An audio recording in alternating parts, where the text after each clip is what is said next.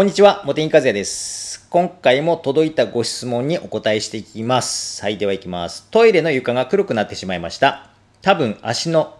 皮脂等が蓄積しているのかなと思っています。トイレ用のペーパーで拭いても落ちません。どうすれば落ちますかというご質問ですね。はい。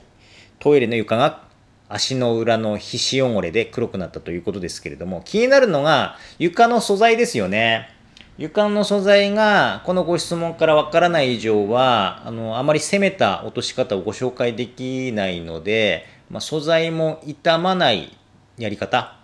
ということでまずご紹介アドバイスさせていただきたいなというふうに思いますけれども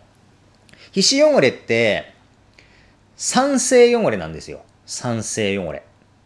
汚れにも酸性汚れとかアルカリ汚れとかありますがトイレのえーと、尿石とかですねそういった水垢もつきますけれども尿石水垢はですねアルカリ汚れなんですよね。そして皮脂汚れは酸性汚れと。でトイレの場合はどちらかというと皮脂汚れよりもですね酸性汚れそして酸性臭ですね。おしっこ臭もおしっこもですねあの放置して、えーとしばらく経つと匂いが出てくるじゃないですか。あれアンモニアが出てきて匂いが出てくるんですよね。時間が経つと。あれもですねアルカリ臭なんですよ。だからアルカリ系の汚れだったり匂いだったりが溜まりやすいのでトイレのあの流せるペーパーっていうのは反対側の酸性側のものが大半なんですよ。多分ほほぼ全てそうだと思います。例えば有名なところでいくとトイレクイックルとかキレキラトイレクリーナーとかあの商品あったら見てもらえれば分かるんですが弱酸性なんですよね。弱酸性。トイレ用のものっていうのはだから弱酸性の方が効くんですよ。そういった酸性汚れとか酸性臭を落とすには中和作用が働きますからね。ただ皮脂汚れは酸性なので中和作用が効かないんですよ。氷を溶かすためにですね雪をかけてるようなものですよね。反対側だから酸性に対してはアルカリをかけてあげないといけないですね。だから氷に対してお湯をかけるイメージですよね。溶けますよね。だから酸性汚れに対してはアルカリ反対側のアルカリを使わないといけないけれどもトイレ用のペーパーで拭くと、まあ、そういった形ですね。効かないわけですよ。だから皮脂汚れが原因ということであればアルカリ洗剤を使うというのが一つなんですが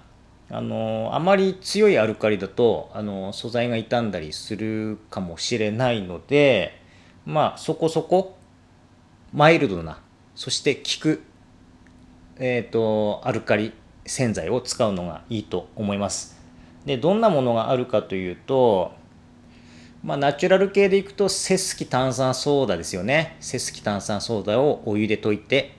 使うのがいいのかなというふうに思いますね。重曹でもいいんですけどね。重曹だと pH が8.2ぐらいしかなくて、本当に効きが弱いんですよ。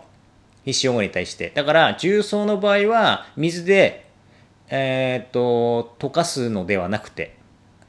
沸騰した、沸かしたお湯で溶かすと、